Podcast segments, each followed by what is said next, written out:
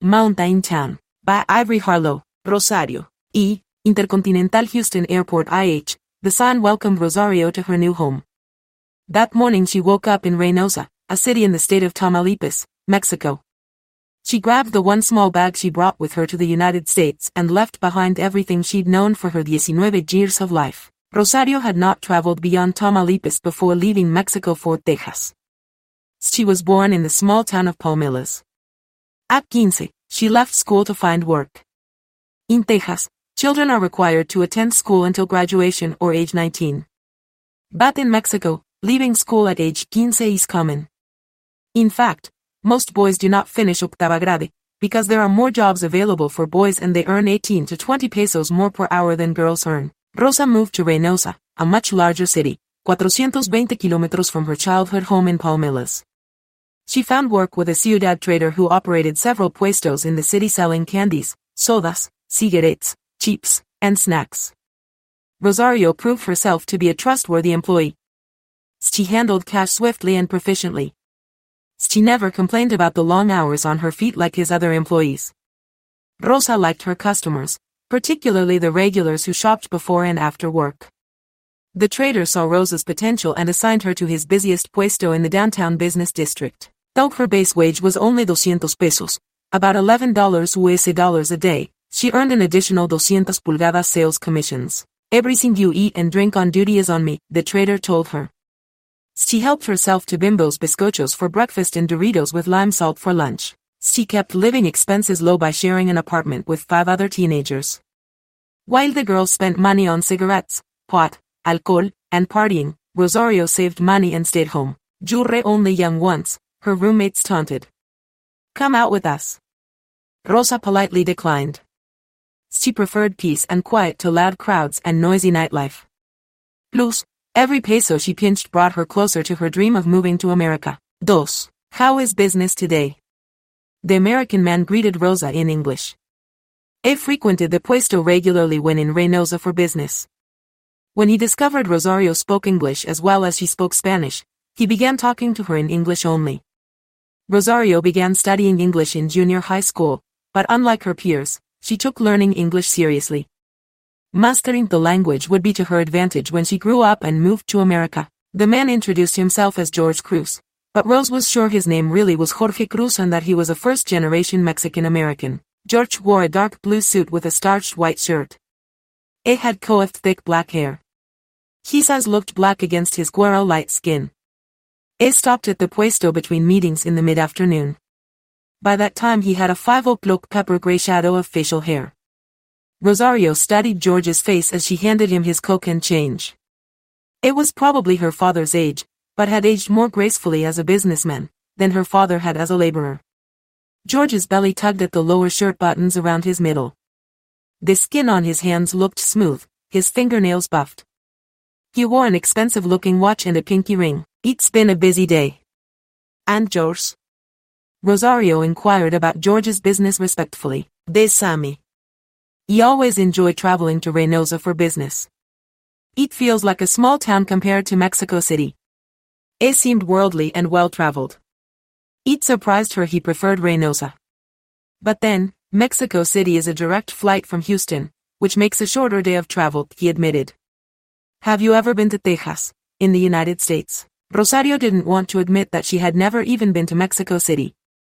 "No, but I want to travel to America someday," she answered, surprised by her own boldness. She had never shared her dream with anyone, let alone a stranger. "Is that so?" It chuckled. "Did you grow up around here?" "No, I grew up in a village called Palmillas, in the southern part of the state. I moved to Reynosa 4 years ago and I've worked here ever since." "You look too young to have worked here for 4 years," George frowned. Rosa blushed with embarrassment. People like him would never permit a daughter to work and live on her own at 19, let alone 15. "What is your business in Reynosa?" She tried changing the subject. "I manage American resorts for a large corporation. My employer owns properties in the American states of Texas, Florida, and California that appeal to a sophisticated traveler," he said.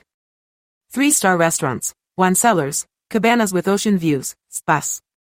He listed posh amenities. Rosario could see vibrant green golf courses and cool blue pools in her mind's eye. Houston sits at the center of major highways between Los Angeles and Miami, and between the USA and Latin America.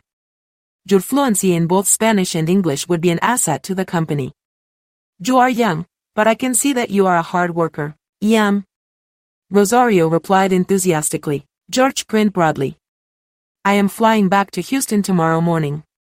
I will speak with the Human Resources Department if there are positions available, if you'd like. You would like that very much. He will find you when I return to Reynosa.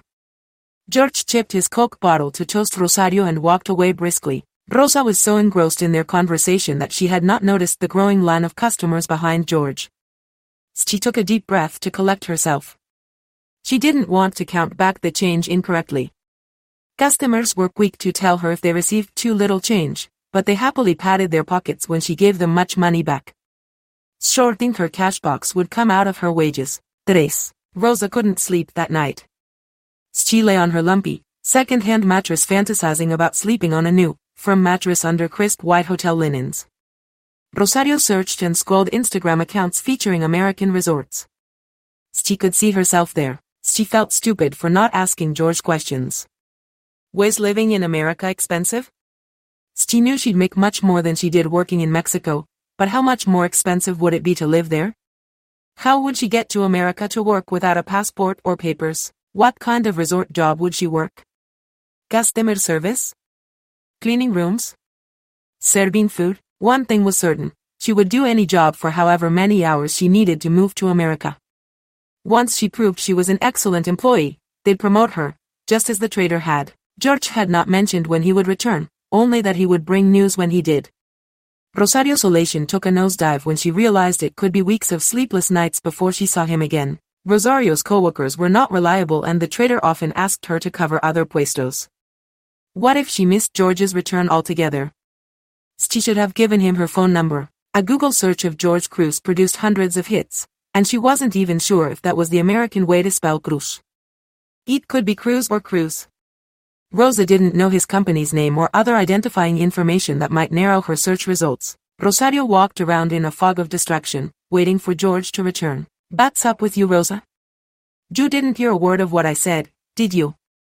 Valeria scolded Rose the next morning in the bathroom.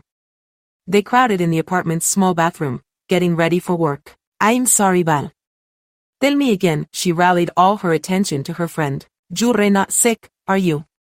Val posed, putting on mascara to a Rosario suspiciously in the bathroom mirror. No. Good.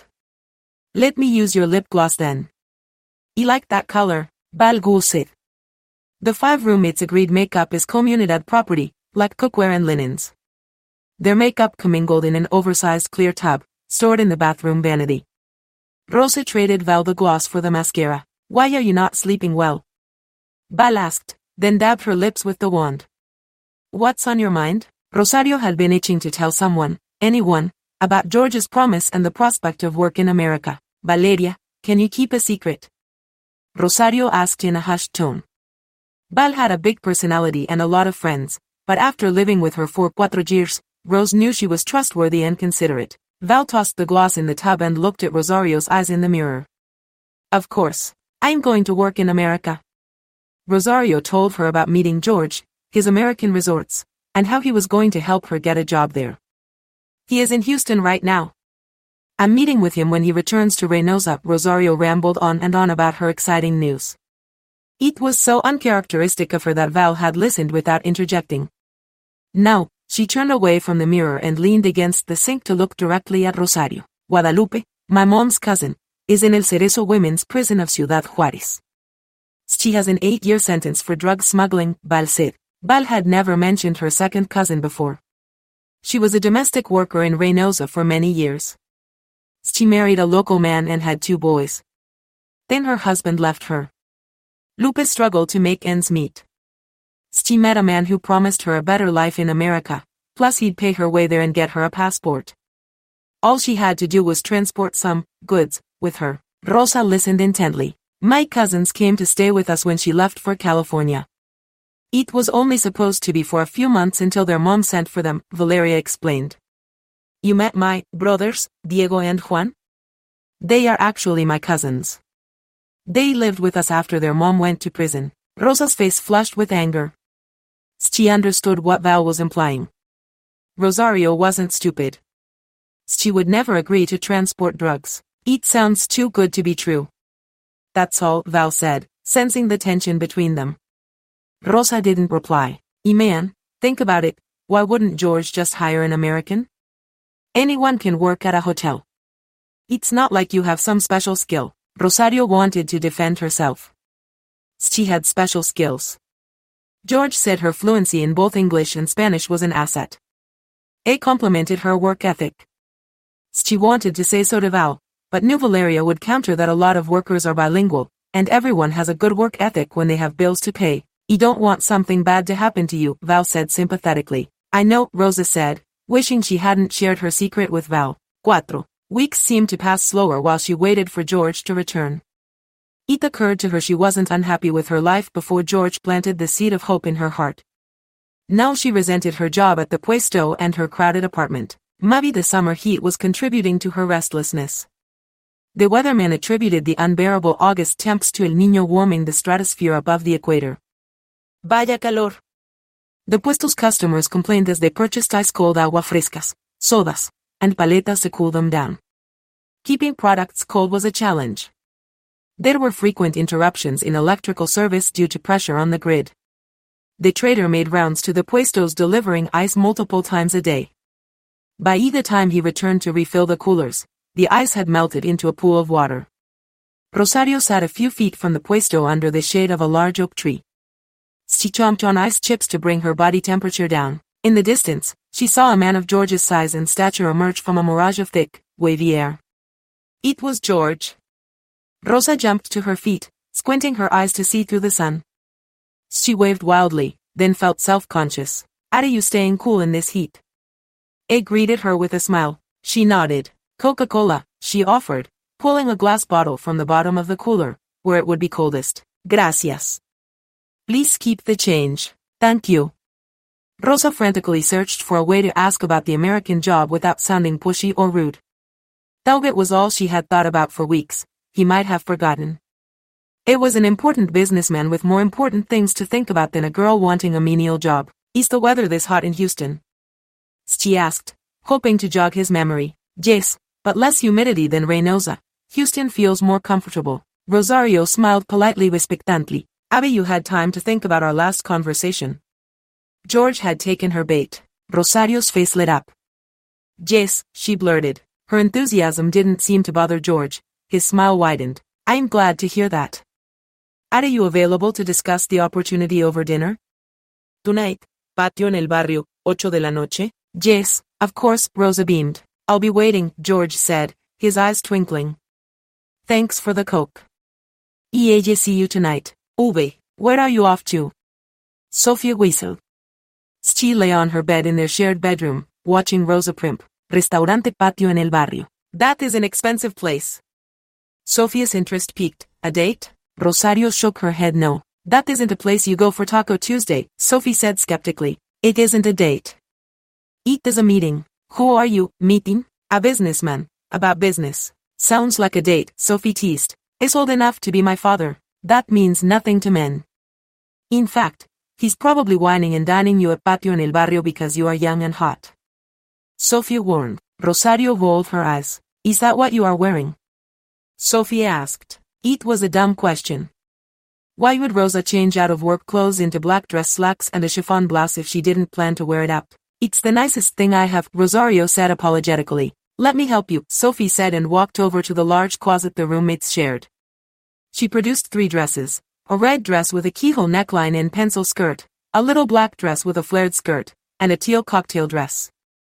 Rosario pointed to the teal dress because it was the most conservative of the 3. The color complements your complexion, Sophie approved of her selection. She suggested Rosario wear her dark hair down and drew a thin line of eyeliner around Rosa's sable-colored eyes. Rosario insisted on wearing black opaque nylons. The dress was knee-length, but she still worried she was showing too much skin. Sophie offered a pair of black, shiny stiletto pumps. I'll teeter like a newborn calf trying to walk in those, Rosario said and opted for a pair of low-heeled matte black pumps instead. Curious passengers looked Rosa up and down during her bus ride to the restaurant. She wished she had splurged for a cab to avoid the unwanted attention. Patio, as foodies referred to it, was located in El Barrio, on the corner, a historic and beautiful section of the city. The restaurant was an antique brick building with heavy wooden doors that opened to posh patio seating. Streams of lights illuminated the patio and cast a warm and inviting glow. Rosario walked towards the matronly host. She was hyper-conscious of the ticking sound her heels made on the brick floor and tried to shift her weight to the palms of her feet. The restaurant bustled on Tuesday night. They heard it was difficult to get reservations at Patio. She had never eaten at a restaurant requiring reservations before. "May I help you?" the hostess asked. "I'm meeting someone here." Rosario nervously scanned the patio. "That's his name, dear, George Cruz." "Ah," she smiled, "this way, please." The woman led Rosario inside the restaurant to the bar. There were shelves of fancy liquor bottles on display on shelves built in fancy brick arches. The bar was antique brick, topped with a polished black marble top. There were a dozen black barstools. The hostess delivered Rosa to George. He tipped his head to acknowledge her and pulled out an empty stool he'd saved for her. "I will prepare your table now, Mr. Cruz," the hostess said. "Thank you, Dolores. Would you like a drink?" George asked Rosario. Rosario panicked. She had tasted alcohol twice in her life, a swig from her father's Tecate beer and sacramental wine at her first communion ceremony. She wasn't fond of either. "Wine, please," she said. Wine seemed like a sophisticated drink to order. "They have an excellent red from the Rioja region of Spain," George suggested. "That sounds good." George ordered for her. The bartender poured wine into a tall crystal glass and presented it to Rosa.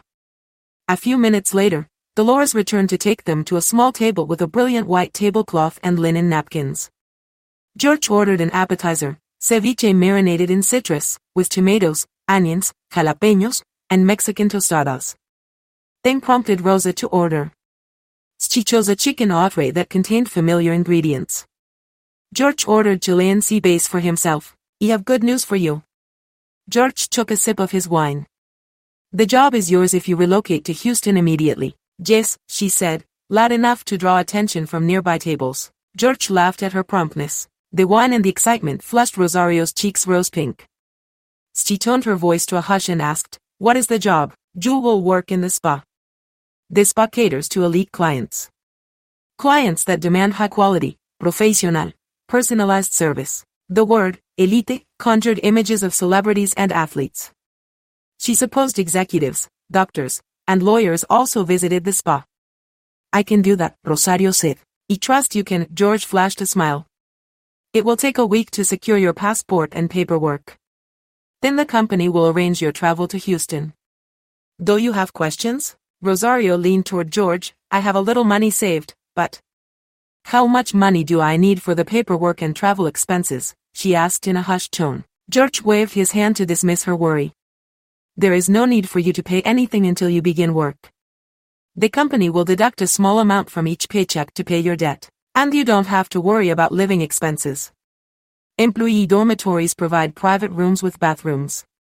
They offer shared common areas, kitchen, living, and laundry. The company provides meals. They deduct food and housing fees from your pay. In short, they will meet all your needs." Rosario let out an enormous sigh of relief. She leaned back in her chair and smiled. "Cheers to a new life in America." George lifted his glass to toast. Rosario raised her glass and drank. Rosa agreed to pay 100,000 pesos, a fee of roughly $11,000 for an airline ticket, passport, and papers verifying employment. It seemed like a lot of money, but she would earn more money in America, plus, she could pay off the debt over 2 years.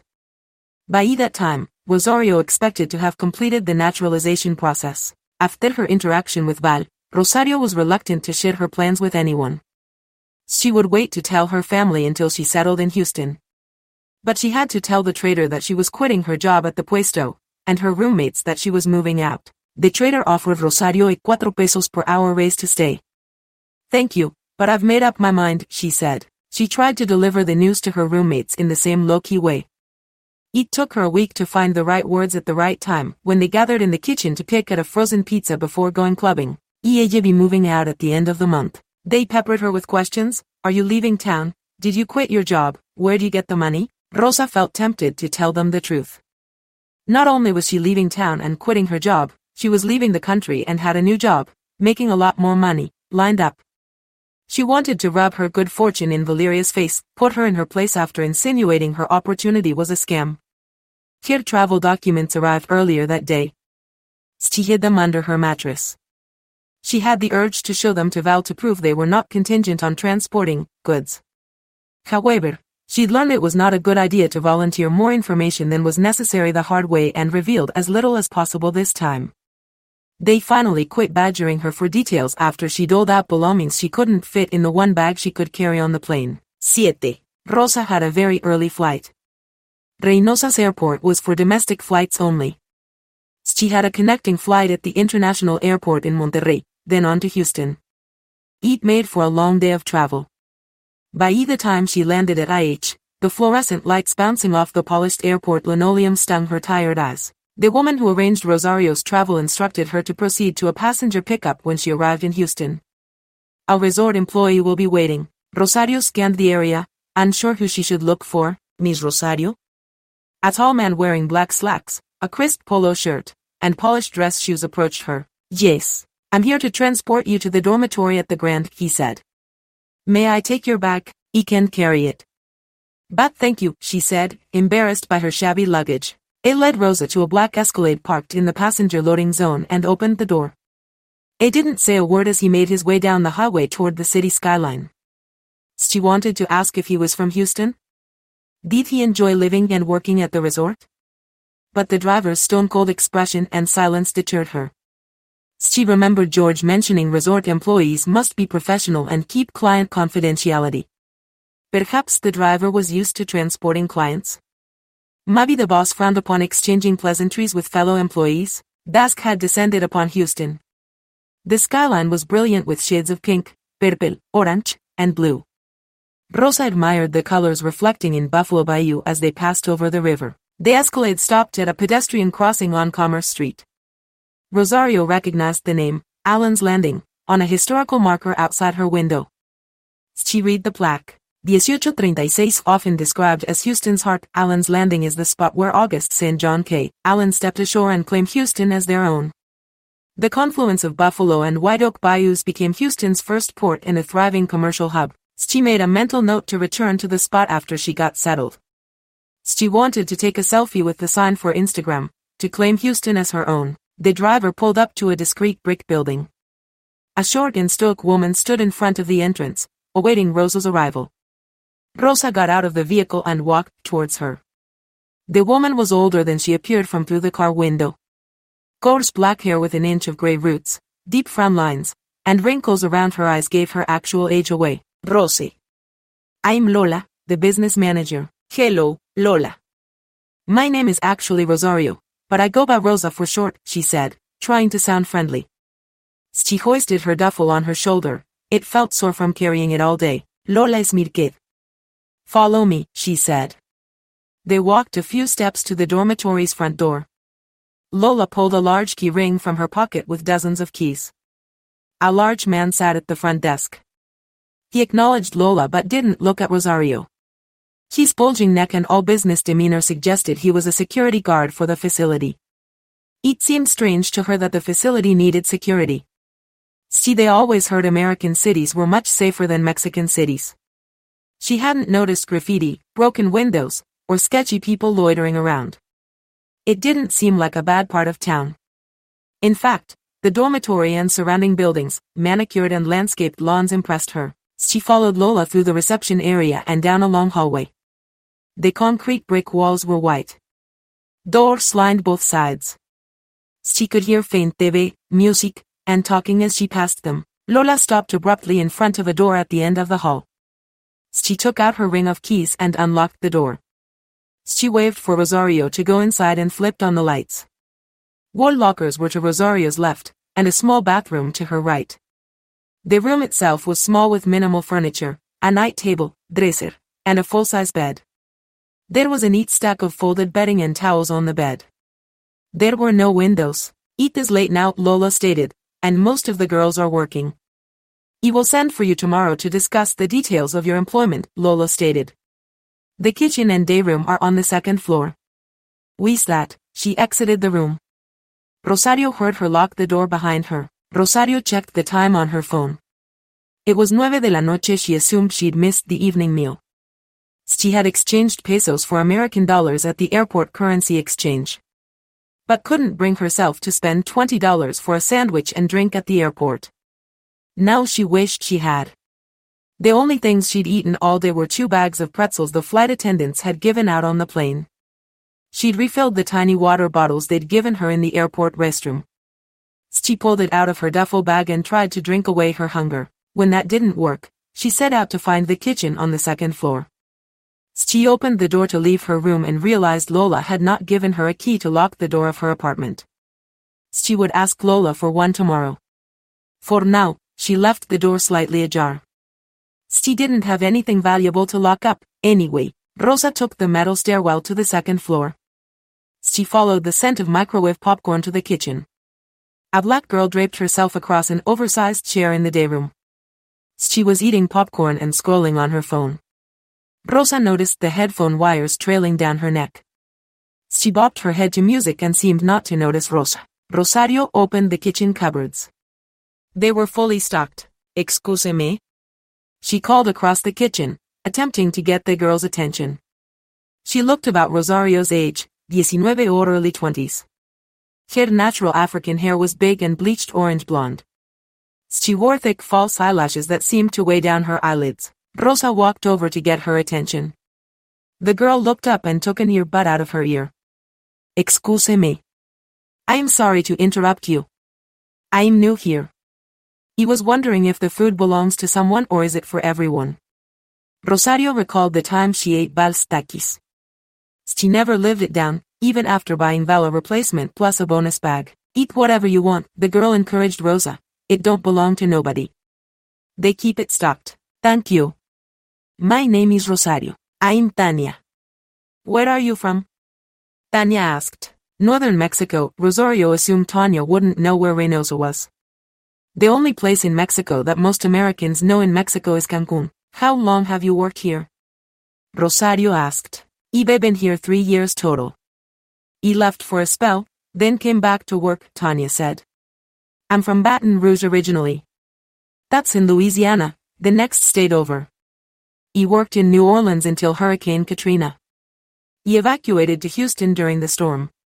Then I started working here." Rosario's stomach growled. "Gel, don't let me keep you from eating." Rosario returned to the kitchen, took a cup noodles out of the cupboard, and put it in the microwave. She searched the fridge while it cooked. She set out bread and American cheese to make a sandwich. Tania sat at one of the long cafeteria-style tables, watching her new friend. "So what's your story? What are you in for?" she asked chipper. "In for? I've seen a lot of girls come and go since I've been here. This ain't nobody's first choice, if you know what I mean, so why you here? You wanted to live in America. George helped me get paperwork to work here and travel here. You will be paying back those costs, of course." "Ah. Paying back and then some," Tania laughed. "They put a roof over our heads and keep us fed, but they take a premium out of our pay. I started working here after I had got mixed up with some bad people. I owed a lot of money. Lola paid my debt, but then I owed her plus interest. I didn't really have a choice if I wanted to stay alive." "Lola the business manager?" Rosario asked. "Is that what she calls herself?" Tania chuckled. "Madam is more like it. Man, I guess she manages business by pimping girls out." Rosario was speechless. She didn't know how to respond to what she'd just heard. The spa job she was offered, the housing and food, the ease of getting paperwork and a passage to America, and the debt she promised to pay back, it was all beginning to make sense. "Want some advice?" Tania asked. "Kiss up to Lola. Do everything she say. Make her life easier. Some of these girls, they give Lola trouble. They act entitled. Not me. I play by Lola's rules. I'm good to Lola and so Lola she's good to me. Sends me the big spenders. I make more money than all of them girls, and I work less too," Tania said proudly. "You seem like a good girl, too good to be here." Tania softened her tone, questioning Rosa in a motherly way. Rosa looked down at her hands. Her face reddened with shame. George knew she was desperate to come to America, and that she was too young and dumb to know that he was exploiting her. Now she understood the purpose of his business trips to Reynosa and Mexico City. To entice young women to come to Houston for work, then enslave them as sex workers. Though good to be true. Valeria's words rang in Rosario's head. Bal tried to warn her. How could she have been so naive? You okay? Tanya asked. Yes, sorry. I'm just tired. It's been a long day. Rosa struggled to maintain her bearing. She wasn't going to admit to Tanya, a stranger, that all this was news to her, and she certainly wasn't looking for sympathy. She'd gotten herself into this mess. Gil, go get some rest. Ask around for me if you need anything, Tanya offered. Y Wilf Rosario said and retreated to her room. 8. Rosario slept soundly, despite the disturbing information she received from Tanya. A knock on her door roused her from sleep. She stumbled through the darkness and opened the door. You missed breakfast. So I figured you wouldn't want to miss lunch, the young girl said. They served it in the kitchen from 11:30 to 2 de la tarde. Miss Lola wants to see you after. There were no windows in the room, therefore no light to alert Rosa to the time of day. She looked at her phone and saw it was already noon. She was too nervous to eat, so she showered and dressed and walked to the reception area to inquire where to find Lola. Lola's office was behind the security desk on the first floor. Rosa found her there, seated behind a large mahogany desk. Several photographs of young women strewn across the desk. 3 tall filing cabinets lined the wall, their contents spilled out of the drawers. Sit. Lola insisted, pointing to the leather chair in front of her desk. Rosario sat as instructed. Lola walked over to the cabinet and pulled out a single file. Rosario saw her name on the tab. Lola paged through its contents. The spa operates 24 hours a day. Girls work 12-hour shifts. All services are by appointment. You will be available for an appointment anytime during your shift. Do you understand? Yes. You will report to the front desk 30 minutes before your shift. A driver will transport you to the resort spa. You will wait for the appointment in a private spa room. Each room has a massage table and soft music. There is an array of oils, lotions, and warm, soapy water to wash and pamper the client. Keep your eye on the clock, Lola said sternly.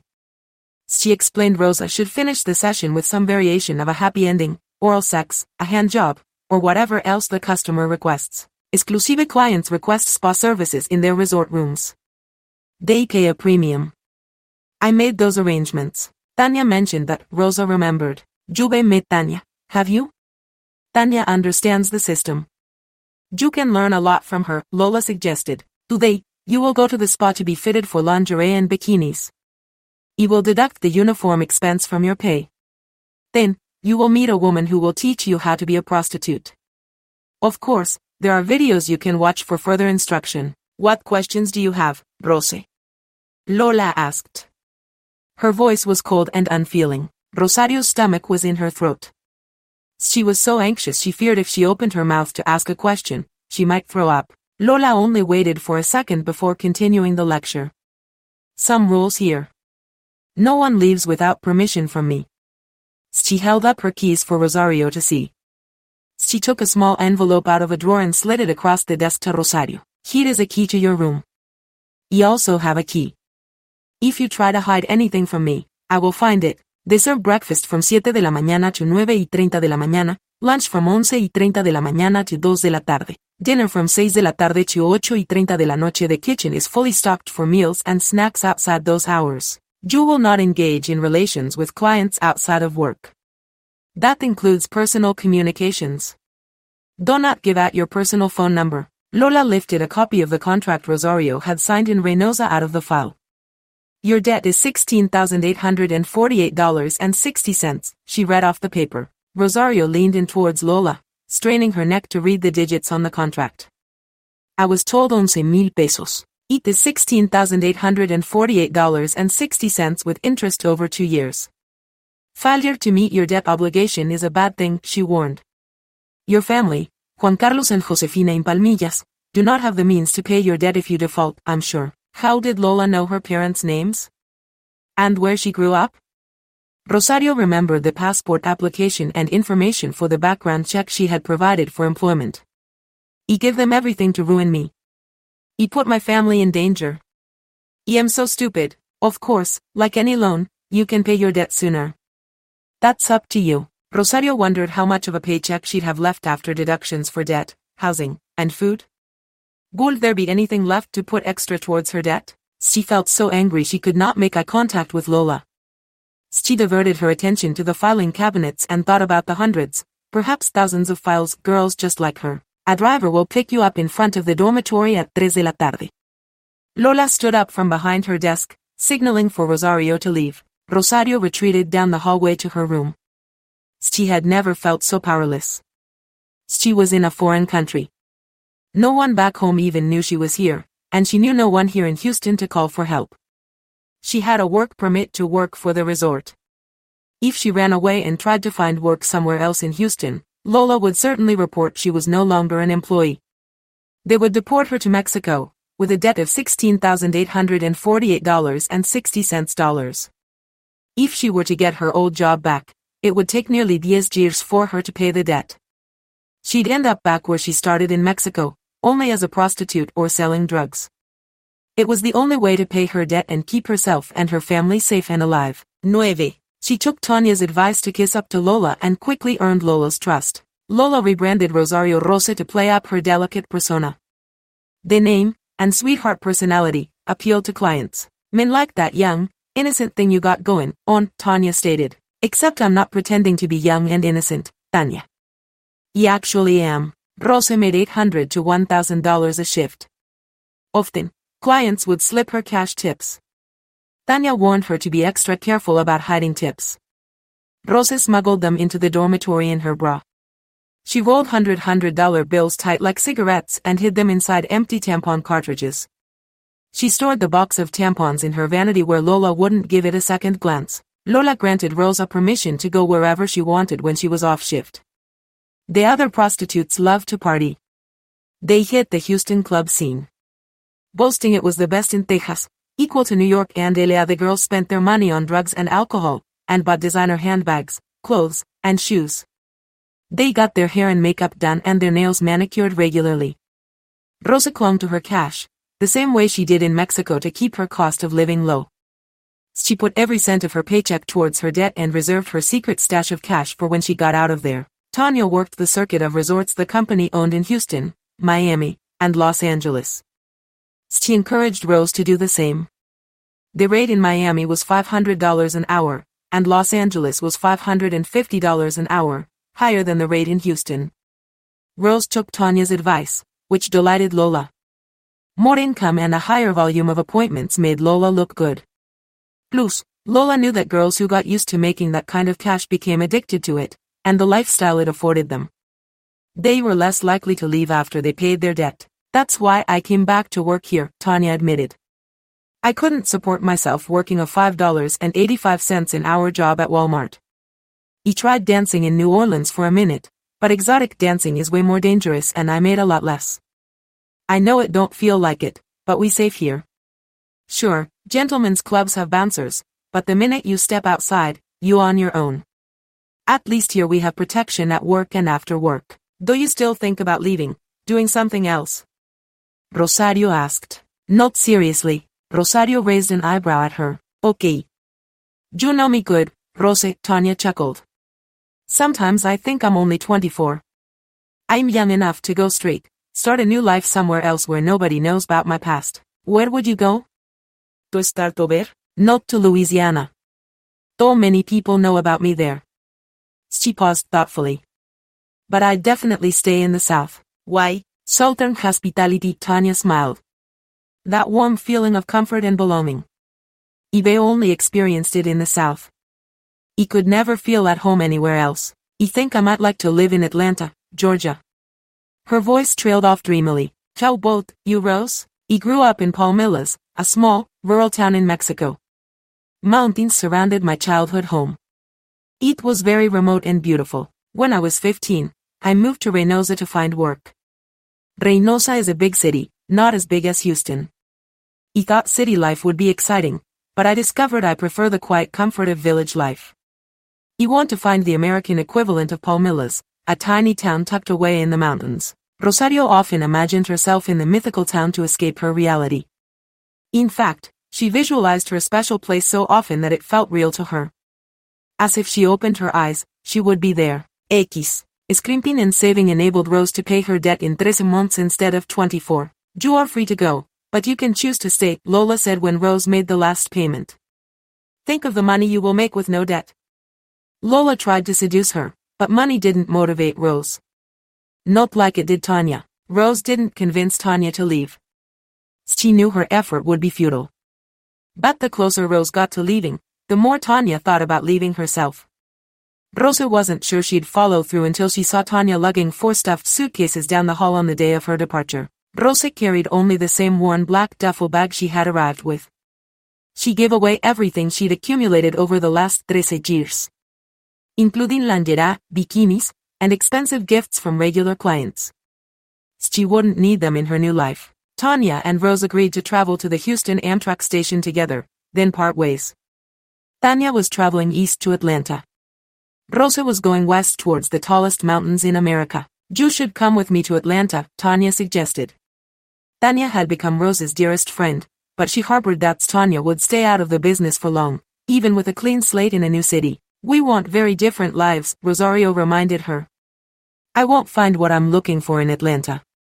Tanya seemed to accept the explanation. A cab picked them up in front of the dormitory. The Amtrak station was on Washington Avenue in downtown Houston. The cab drove down Commerce Street. It passed the historical marker at Allen's Landing that held so much promise when Rosario arrived in the United States just 13 months earlier. She was a different person now. Distime, when the cab stopped at the red light, she turned her head away from the window. She had no desire to claim Houston as her own. They arrived at the depot and went directly to the ticket sales. Tanya would take the Sunset, then get on the Crescent to Atlanta. Rosa would head west on the Eagle. Tanya's train was the first to depart the station. Girl, I'm going to miss you. Tanya hugged Rose tight. I'll visit you in Atlanta someday, Rose promised as Tanya boarded the train. Rosario had 45 minutes until her train boarded. She looked over her passport, B-2 visitor visa, and the work authorization paperwork from her former employer. The clock was ticking. She had 11 months to become an American citizen before the expiration date on her Form I-94. She held the documents to her heart and said a silent prayer. 11. Rosa watched the landscape change from Houston's coastal marsh to thick piney woods. She saw sand plains and Blackland Prairie pass in the Amtrak window. Passengers stepped off the train for a crew change in Del Rio, Texas.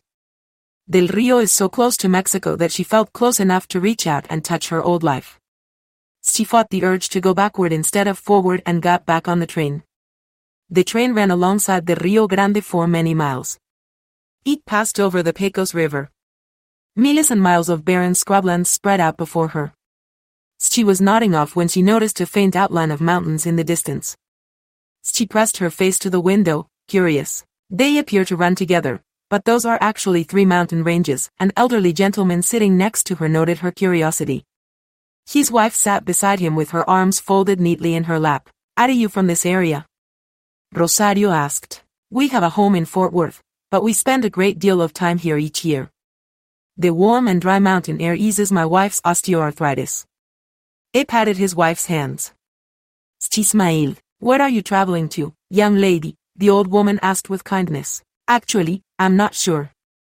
I'm looking for a new place to live. How exciting. The woman's eyes lit up. Oh, to be young and free.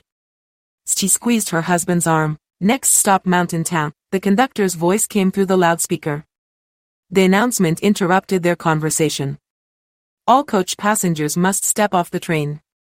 If Mountain Town is your final destination, thank you for traveling with Amtrak.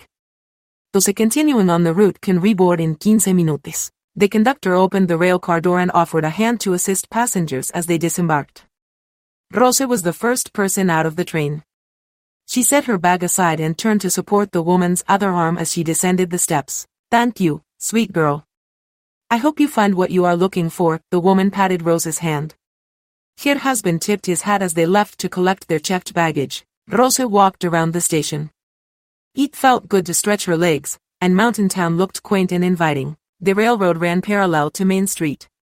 Rose walked down the street, passing mom and pop shops selling antiques and jewelry, a barber, a coffee shop, and a bookstore. An old theater marquee advertised 2 new releases, they must still show movies there. At the end of the block, she encountered a 3-story structure. She looked up at a rooftop sign proclaiming it to be the historic Mountain Town Hotel. She read, Bighorn Bar and Grill, on the awnings. It must be the hotel restaurant. She could smell seared beef, spicy peppers, and onions wafting out of the building. What I'd give for a hearty hot meal after 2 days of cold sandwiches and chips aboard the train, she thought. She felt something in the pit of her stomach, aside from hunger, calling her to the hotel and restaurant. She heard the train whistle, signaling 5 minutes until departure. It was time to board the train. She looked over at it, but her eyes focused on the tall ridge of mountains behind it. Everything I am looking for is here, Rose thought. Friendly people, a small town, mountains, an opportunity to start fresh. Final boarding call, she heard the conductor's voice projecting through the depot loudspeaker. Instead, she hoisted her duffel on her shoulder and walked towards Mountain Town.